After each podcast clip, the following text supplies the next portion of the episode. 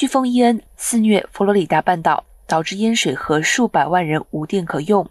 飓风呼啸穿过海滨城镇，社区遭到暴雨连续轰炸数小时。佛州正就多年来侵袭美国本土最强风暴造成灾损进行评估。目前，伊恩已经减弱为热带风暴。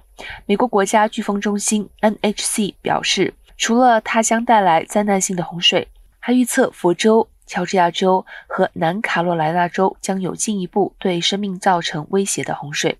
爆潮和强风，拜登总统已经宣布佛州发生重大灾难，已动用联邦资金来投入救灾。